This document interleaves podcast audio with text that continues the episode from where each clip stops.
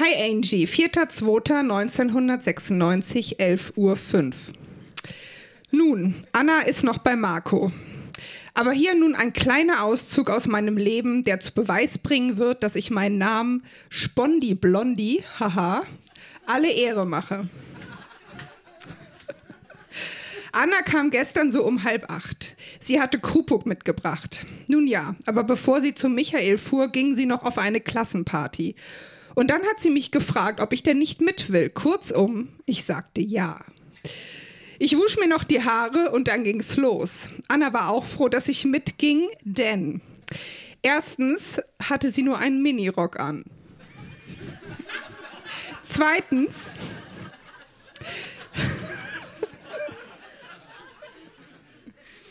Zweitens hätte sie alleine Bus fahren müssen.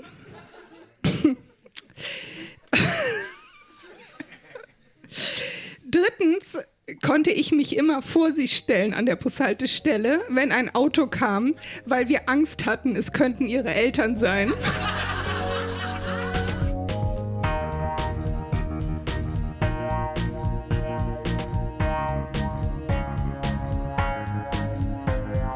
Texte von gestern. Erwachsene lesen Dinge, die sie als Kinder geschrieben haben.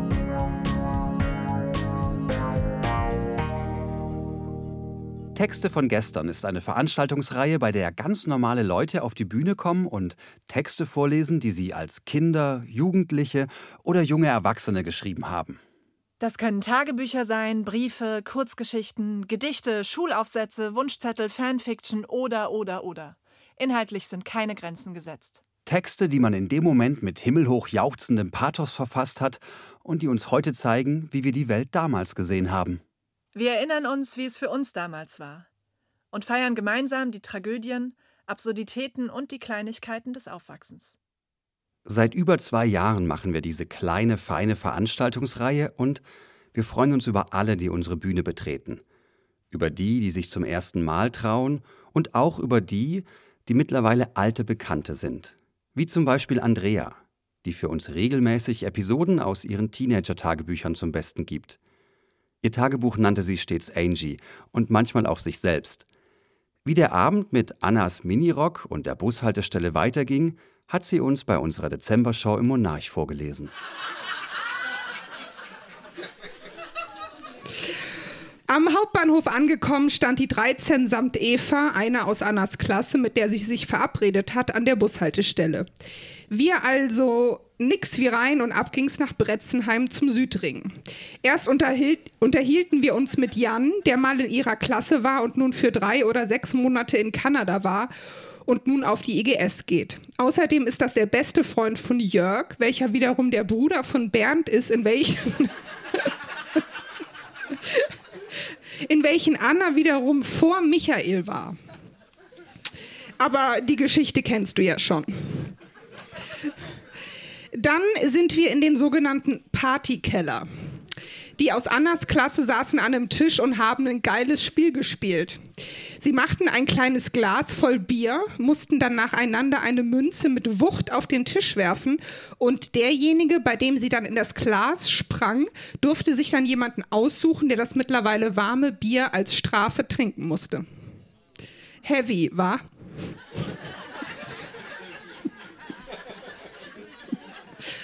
Naja, wir saßen dann da und tranken ein Bier und unterhielten uns so. Dann tranken wir ein zweites. Ich war schon leicht beschwipst und ich fing an, mich mit Ronald zu unterhalten. Wir mussten dann auch mal aufs Klo und dazu mussten wir wieder ins Parterre. Dort unterhielten wir uns über Florian T. und dass es so schlimm ist, was der macht. Kiffen. Rauchen. Schlechte Noten. Ich war nun schon gut beschwipst und wir unterhielten uns wohl ziemlich lange, denn auf einmal hörte ich Anna rufen, Andrea? Peinlich, peinlich. Nach einer Weile sind wir dann wieder runter und um halb elf sind Anna und ich rausgegangen, weil Michael sie abgeholt hat. Übrigens, die beiden kennen sich heute genau ein Jahr. Herzlichen Glückwunsch. Ich blieb dann noch auf der Heavy Party und unterhielt mich mit wem wohl? Yes, Ronald. Dann und wann auch mal mit seinem Freund, äh, mit seinem Freund David, der auch mal auf dem Frauenlob war. Turbo in Klammern Davids geiler Spitzname wollte gehen, doch Ronald nicht. Er meinte, ich unterhalte mich gerade so gut. Haha, mit mir, jawohl. Doch um 23.25 Uhr sind wir dann doch zur Bushaltestelle gegangen. Doch als wir um 23.35 Uhr dort ankamen, war die tolle 13 schon seit 10 Minuten weg. Was tun? Turbo wollte mit dem nächsten Bus fahren, Ronald nochmal zurück. Sie zogen sich zum Gespräch zurück, doch anscheinend kam nichts dabei raus, denn Ronald meinte, soll sie doch ein Machtwort sprechen. Ich sagte, dass ich auch noch mal auf die Party zurückgehen würde. Also fuhr Turbo mit der nächsten 13 um 23.55 Uhr. Und wir beide gingen zurück. Doch als wir dort ankamen, waren schon fast alle weg. Nur so drei Typis, die ihre Gitarren und eine Schlagzeugtrommel selber mitgebracht hatten, spielten irgendeine komische Musik. Um 0.30 Uhr gingen wir dann auch, obwohl der nächste Bus erst um 0.55 Uhr fuhr. Wir konnten uns diese geile Musik einfach nicht länger geben. Wir fuhren dann eben mit der 13 zurück zum Hauptbahnhof und Ronald wartete noch, bis meine 1 kam, bevor er mit den Worten, dann wünsche ich dir mal was in die 22 stieg. Um 1.55 Uhr lag ich im Bett. Also, die Message dieses Berichtes, Blondie, sei Spondi, dann kannst du was erleben.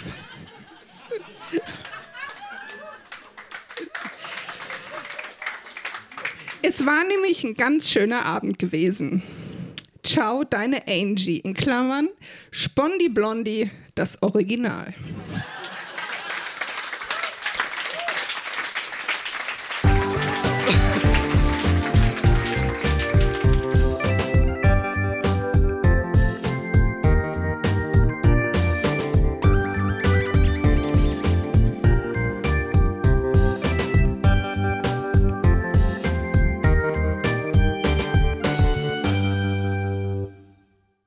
Yvonne war als Kind schon Science-Fiction-Fan. Sie guckte Star Trek und las Perry Roden und was sie sonst noch in die Finger bekam. Und mit 13 schrieb sie dann selbst eine Science-Fiction-Geschichte. Mein erster Weltraumflug. Heute ist der 25. Juli des Jahres 2209. Ich trete heute meinen ersten Weltraumflug an. Es ist so aufregend. Der Countdown läuft. Drei, zwei, eins, null, Start! Es kribbelt in mir. Ein Glücksgefühl durchläuft mein Körper. Ich schwebe. Ach, ist das schön. Ich denke an meinen Auftrag. Ich soll den Planeten X5 erkunden in der Galaxie 12. Ich habe ein bisschen Angst. Ich weiß ja nicht, was mich erwartet. Ich werde in drei Tagen zur Landung ansetzen. Ich verkürze mir die Zeit mit Lesen. Endlich ist der große Tag gekommen. Ich lande. Alles ist öde und leer. Der Anblick erinnert mich an den Mond. Mit einem Unterschied. Ich kann atmen. Überall sind Löcher und Krater, aus denen Rauch steigt. Ich gehe an einen Krater heran und sehe runter. Ich springe erschrocken zurück. Denn ich habe eine Stadt gesehen mit komisch aussehenden Mannekiken. Eines dieser Wesen kommt auf mich zu. Ich kann es mir in Ruhe ansehen. Es sieht eklig aus. Es ist ganz grün, so ein Giftgrün. Der Kopf ist ein Dackelkopf mit ganz langen Ohren. Der Körper ist menschlich und die Beine sind behaart und krumm. Sie sehen wie Affenbeine aus. Es raschelt um mich. Wie kann das sein? Es gibt hier doch keine Pflanzen.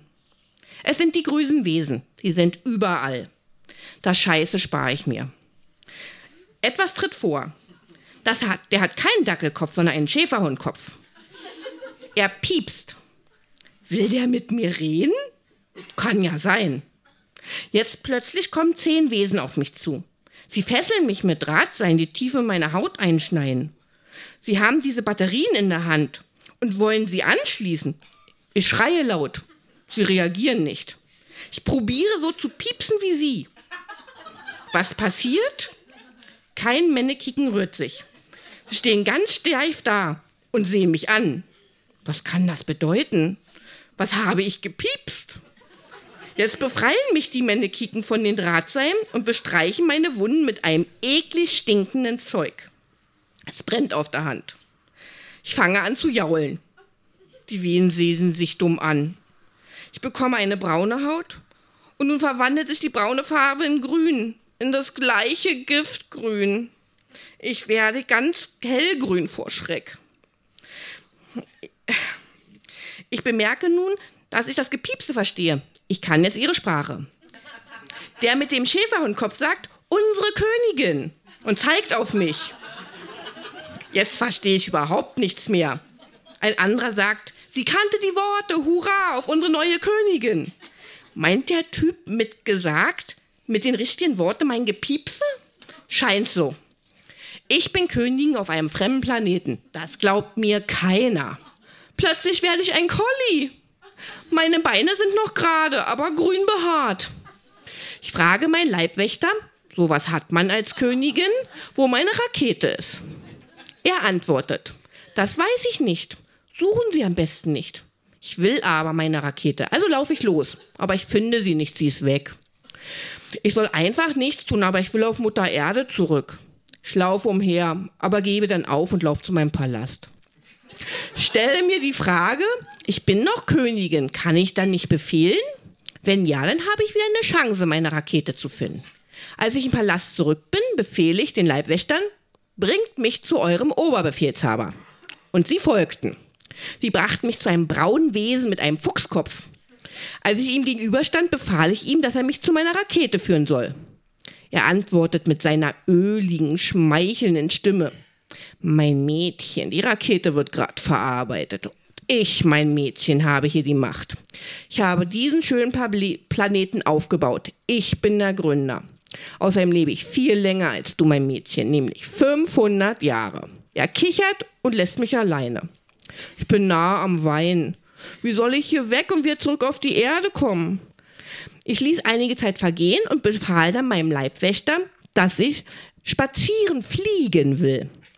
Er antwortet mir, meine Königin, du musst dich leider mit unseren Planetenfahrzeugen begnügen. Hm, es war ein Versuch wert. Aber so kann ich nichts machen. Ich will mir aber wenigstens das Gefährt ansehen. Mein Leibwächter führt mich in ein Tor, das ganz plötzlich vor mir auftaucht. Als ich durch den Torbogen gehe, sehe ich eine leibhaftige Rakete. Ich fasse kaum mein Glück. Ich steige in diese fremde Rakete. Die Einrichtung ist wie die unsrigen. Ich denke, vielleicht ist das eine alte Rakete. Ich fliege los. Alles klappt. Ich fliege schon eine Weile, da fällt mir ein, wo ist die Erde? Ich weiß es nicht. Ein Knopf ist in dem Raumschiff und ich glaube, ich weiß, was es mit ihm auf sich hat. Erst feuerrot. Ich drücke drauf. Nichts. Stille. Aber dann meldet sich eine tiefe Stimme. IL 32-94? Weiß ich nicht. Kann sein, antworte ich. Ich frage ihn, ob er von der Erde spricht. Und er antwortet mit Ja.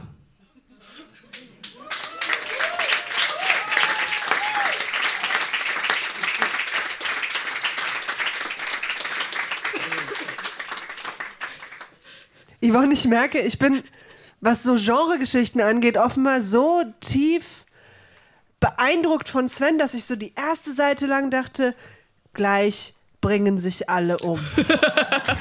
ich habe sozusagen nur darauf gewartet, dass das Blutbad kommt. Nicht mit 13. Nein, nicht mit 13.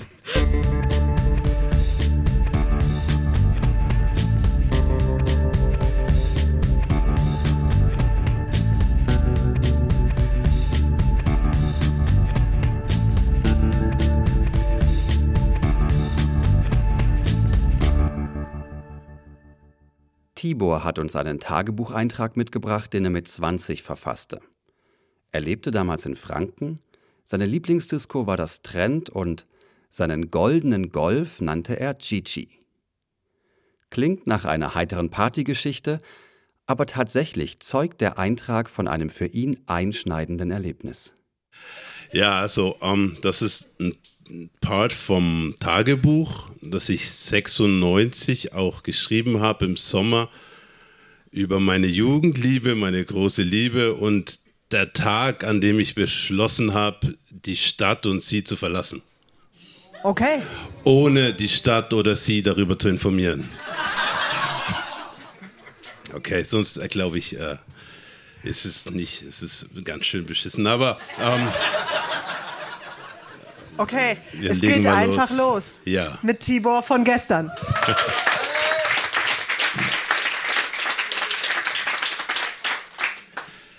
Ich habe lange nicht mehr etwas aufgeschrieben, weil ich mit Carmen so glücklich und ständig unterwegs bin.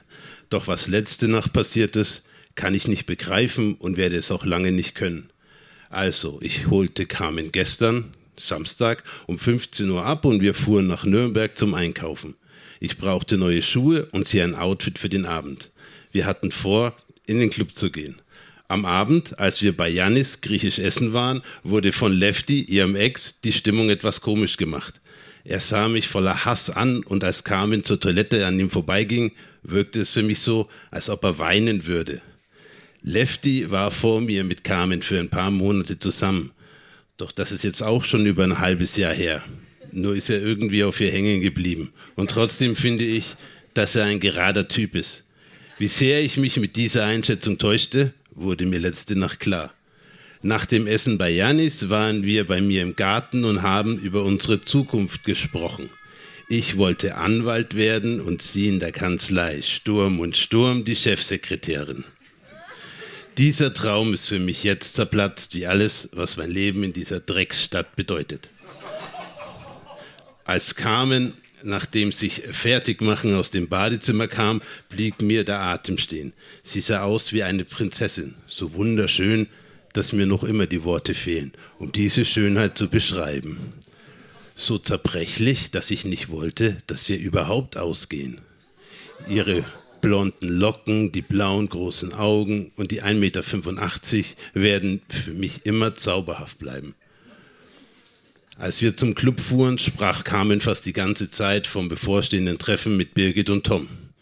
Wir sind mit zwei Autos gefahren und haben beschlossen, nicht bei den beiden zu übernachten, da wir früher als Biggie und Tommy wieder nach Hause wollten, weil wir am heutigen Sonntag zum Essen bei meiner Oma eingeladen waren.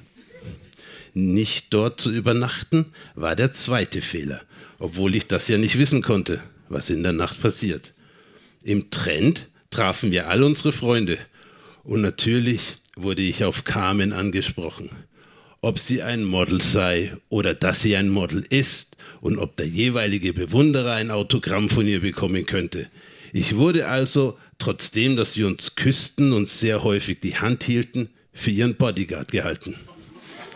Ach, das passiert quasi ständig. Wir sind oder vielleicht waren wir einfach ein Traumpaar. Also irgendwas ist jetzt anders wegen letzter Nacht. Mein Gefühl ist der Grund, weshalb ich schreibe. Ich kann das nicht beschreiben. Es ist eine Mischung aus Wut und Hass und Hilflosigkeit und was weiß ich noch.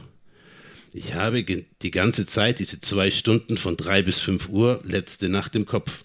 Als wir gegen zwei Uhr aus dem Trend zurückfuhren, waren wir noch voller Spaß. Ich bog mit meinem Chichi in die Straße ein, parkte wie immer vor dem Haus, beugte mich auf die Beifahrerseite und wir küssten uns. Diese Ruhe und Sicherheit vergesse ich niemals. Plötzlich krachte es so laut am Auto, dass ich vor Schreck herumfuhr. Ein mörderisches Hämmern an meine Fensterscheibe verstörte und verängstigte mich. Ich blickte in ein dunkles, metallisches Etwas und wusste nicht, was los ist. Die Stimme, die ich hörte, war leise und weit weg. Die Scheibe war ja geschlossen und die schemenhafte Figur war schwer erkennbar. Es war einfach ein großes Durcheinander. Ich erinnere mich, dass meine Türe aufgerissen wurde und eine blitzschnell zugreifende Hand meinen Arm packte und mich versuchte aus dem Auto zu ziehen. Das funktionierte natürlich nicht, da ich ja noch angegurtet war und allgemein gut im Training bin. Ich hatte eine Art geistigen Blackout, wahrscheinlich aus was Furcht oder was weiß ich. Jedenfalls stand ich plötzlich auf der Straße, wurde gegen Chichi gedrückt. Meine Schultern taten sehr weh und die männliche Stimme drohte mir mit Schlägen, wenn ich nicht tue, was er sagt. Carmen redete mit einem anderen Typen, der bei ihr stand. Ich kapierte nichts und merkte, wie eine große Wut in mir aufstieg. Als der Typ hinter mir sagte, dass er von der Polizei ist und ich festgenommen sei, sagte ich kurz zusammen, denn es wurde mir schlagartig klar, was da an meine Scheibe klopfte und was ich, in was ich blickte. Eine verdammte Knarre. Der Bulle zielte mit einer Knarre auf mich. Ich fragte ihn, warum ich verhaftet bin, und er sagte mir, dass wir das auf der Wache klären. Ich habe Carmen angesehen, die mich mit ihrem Lächeln beruhigte und mir sagte, dass ich einfach mitgehen soll. Also ging ich mit. Und da ich wohl echt hilflos wirken musste, bekam ich die Handschellen auch nicht so fest. Die Fahrt zur Wache dauerte ewig, obwohl sie nur um die Ecke ist. Wir fuhren durch ein Tor auf den abgesicherten Parkplatz, gingen zum Hintereingang der Wache rein und ich wurde mit dem Polizisten, der mit Carmen sprach, in einen Raum mit Tisch und Stuhl und sonst nichts gebracht. Auf meine Frage, Fragen schüttelte er immer nur den Kopf. Ich weiß gar nicht, was ich alles fragte. Ich glaube, ich wollte einfach nur die unheimliche Ruhe nicht haben. Irgendwann, ich wusste ja nicht, wie spät es ist, kam Herr Meier ins Zimmer und fragte mich gleich, Tibor, was hast du denn da angerichtet? Ich sagte ihm, dass ich keine Ahnung habe, weshalb ich da bin. Und da erzählte er mir, dass ich vor drei Stunden circa, also gegen ein Uhr nachts, ein Taxi in Lauf überfallen haben soll. Was hab ich? Da waren wir doch noch im Trend. Und überhaupt, wieso sollte ich sowas machen? Ich habe gar nicht bemerkt, dass man mich während meiner Fragen in Richtung Rezeption oder wie das heißt brachte, zur Gegenüberstellung. Als ich dann in den hellen Raum kam und sah, wer vor mir steht, bekam ich Gänsehaut und dieses Gefühl, welches nicht weggeht. Der überfallene Taxifahrer war Lefty. Sein arroganter Blick voller Genugtuung machte mich rasend und ich verstand die Welt nicht mehr. Kann jeder einfach zu den Bullen gehen, sagen, dass irgendwer anders was gemacht hat und dann gehen die Bullen los und verhaften den anderen? Lefty jedenfalls sagte dann, ganz der Weltmann, der er war, dass ich es nicht sein könne, denn er kenne mich ja. Der Zivilbulle sagte noch so etwas wie nix für ungut und fragte mich, ob ich zurückgefahren werden wolle. Das wollte ich nicht, da ich das Gefühl wegbekommen musste und das wollte ich während des Laufens nach Hause zu Carmen schaffen. Leider klappte das nicht. Carmen war sehr verständnisvoll und versprach mir, mit ihrem Boss darüber zu sprechen, was mich beruhigte. Jetzt ist es Sonntagabend. Carmen ist zu sich nach Hause und ich fühle diese hilflose Leere in mir. Ich möchte weg, einfach nur weg. Ich brauche Zeit allein. Die nächsten Wochen werden sehen, was mit mir passiert und wo ich hingehen werde.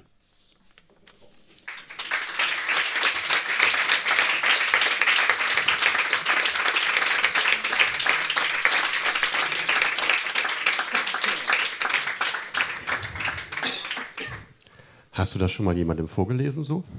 Äh, nein, weil ähm, ja, das, das, wie ich zu dem, also Tagebuch wieder kam, war ein bisschen strange, weil wir sind mal nach Amerika ausgewandert und da hat ein Hurricane das Haus zerstört und somit alles, was mein Leben so bedeutete. Und deswegen hatte ich alles als verloren geglaubt, bis die Schwester meiner Oma, ich weiß nicht, was für ein Verwandtschaftsverhältnis das ist, starb und im Keller ein paar Kartons hatte mit alten Festplatten. Und da sind die Schätze, die ich aufgeschrieben habe, drauf. Ja. Ähm, also das Gefühl, was du da beschrieben hast, ist, glaube ich, so eine ganz tiefe Ungerechtigkeit und so eine Verständnislosigkeit, dass, dass sowas passiert ist. Hast du das immer noch heute, wenn du darauf zurückblickst, oder ähm, siehst du das Ganze anders als damals? Naja, ich habe immer noch Angst vor der Polizei. Ich ähm, habe, äh, ja, also da fing mein Leben quasi so an, wie es so als schwarzer Deutscher so ist. Ne? Das ist schon so ein Tagesschnitt, wo man sagt, ja, da ist nicht alles schön. Also man kriegt halt so diesen Alltagsrassismus, der so belächelt wird mit. Nur mhm. das war der Zeitpunkt, wo ich für mich beschlossen habe, ich kann nicht mehr in Bayern, ich kann nicht mehr in dem kleinen Städtchen bleiben und muss einfach weg weil irgendwo muss es doch schön sein. Tibor, ähm, also ich finde es total schön, dass du die Geschichte hier geteilt hast, weil nicht nur Spaß hier auf der Bühne ähm, quasi erwünscht ist, sondern alles, was uns als Jugendliche und Kinder bewegt hat und sowas eben dich sehr. Deswegen vielen, vielen Dank, dass du hier warst heute bei uns. Danke.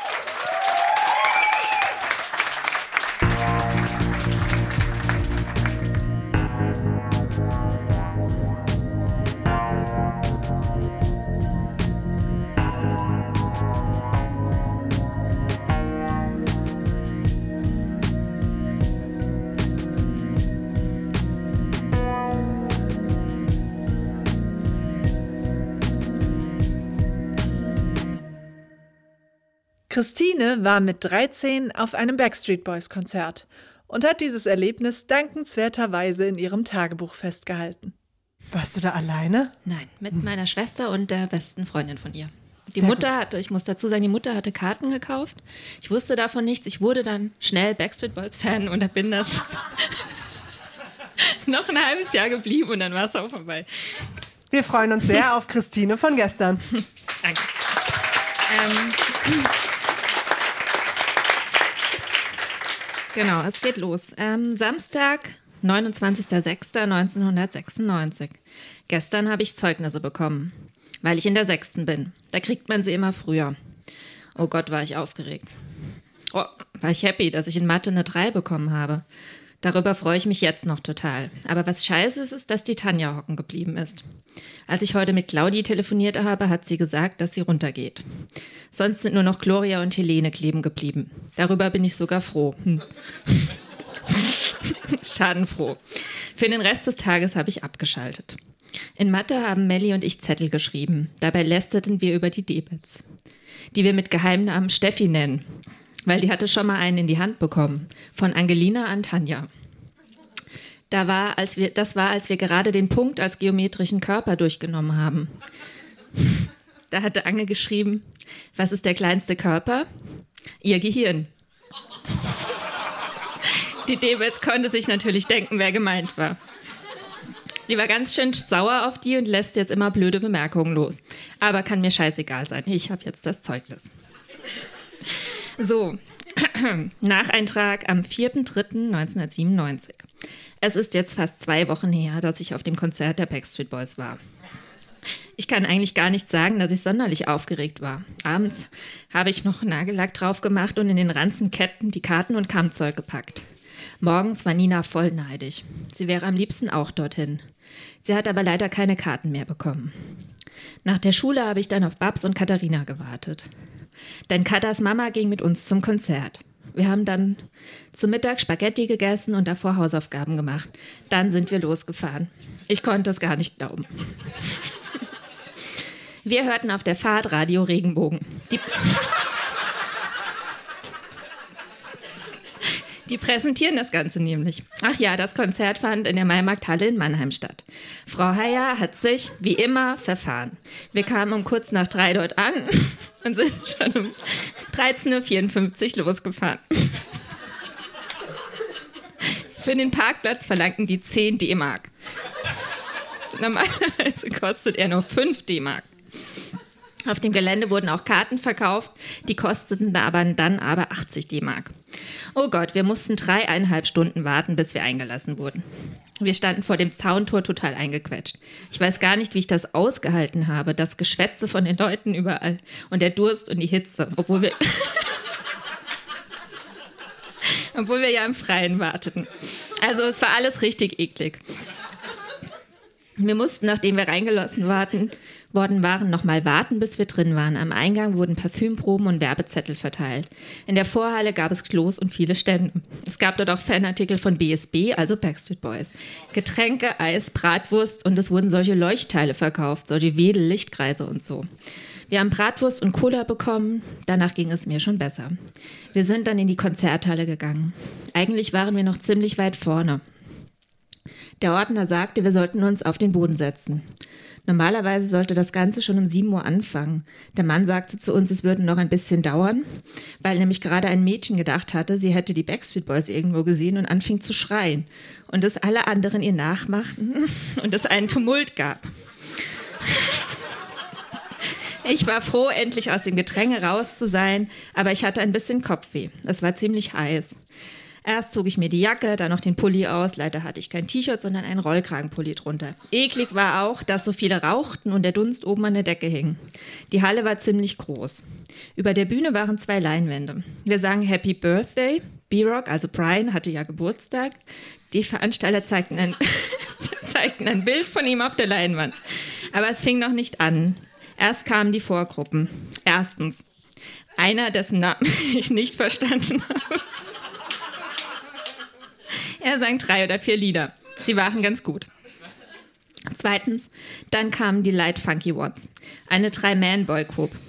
Sie sang Step by Step, gecovert von New Kids on the Block. Ich finde die Like Funky Ones doof, das sind Angeber. Drittens äh, kam Century Feed Quay Er ist ein ehemaliger Feed, ja, Feed. Er ist ein ehemaliger Bodyguard der BSB und er war schon bei der letzten Tour dabei. Sein Lied Girl You Know It's True ist auf der Bravo Hits 13, aber er hat es auch von irgendwem nachgemacht. Viertens, dann war es soweit. Erst erschienen Fotos auf der Leinwand, von jedem, wie sie noch klein waren, als Schulkinder, als Teenager. Dann haben schon alle geschrien. Dann kam sie. Oh, da habe ich mich gefreut. Sie fingen mit I Wanna Be With You an. Ich konnte erst gar nicht glauben, dass sie es sind. Um etwas zu sehen, musste ich mich strecken oder hochhüpfen. Am Anfang sah ich nur Kevin, aber dann alle. Als das Lied beendet war, zogen sie sich um und begrüßten nacheinander einzeln die Fans. Bei Nick und Brian kreischten sie am meisten. Brian bekam eine Geburtstagstorte. Er biss von ihr ab. Ich war echt aufgeregt. Ich hatte während des ganzen Konzerts Durst. Sie sangen auch jeder ein Solo.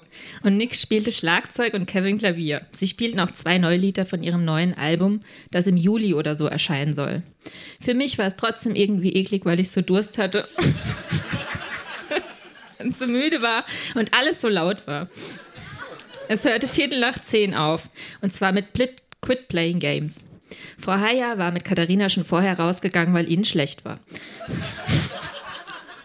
Wir trafen sich später an einer Säule wieder. Nachdem es wieder leise wurde, rauschten meine Ohren total. Irgendwann wurde es dann besser und wir kauften etwas zu trinken. Auf dem Parkplatz mussten wir noch etwa eine Dreiviertelstunde warten, bis wir rausfahren konnten. Ich schlief fast die ganze Zeit. Also eigentlich nicht richtig. Ich machte die Augen zu und versuchte zu schlafen, was leider nicht funktionierte. Irgendwann nach zwölf oder eins lag ich dann im Bett. Ich bin dann bald eingepennt. So, jetzt habe ich zehn Seiten über das Konzert geschrieben. Ich kriege einen Krampf in der Hand.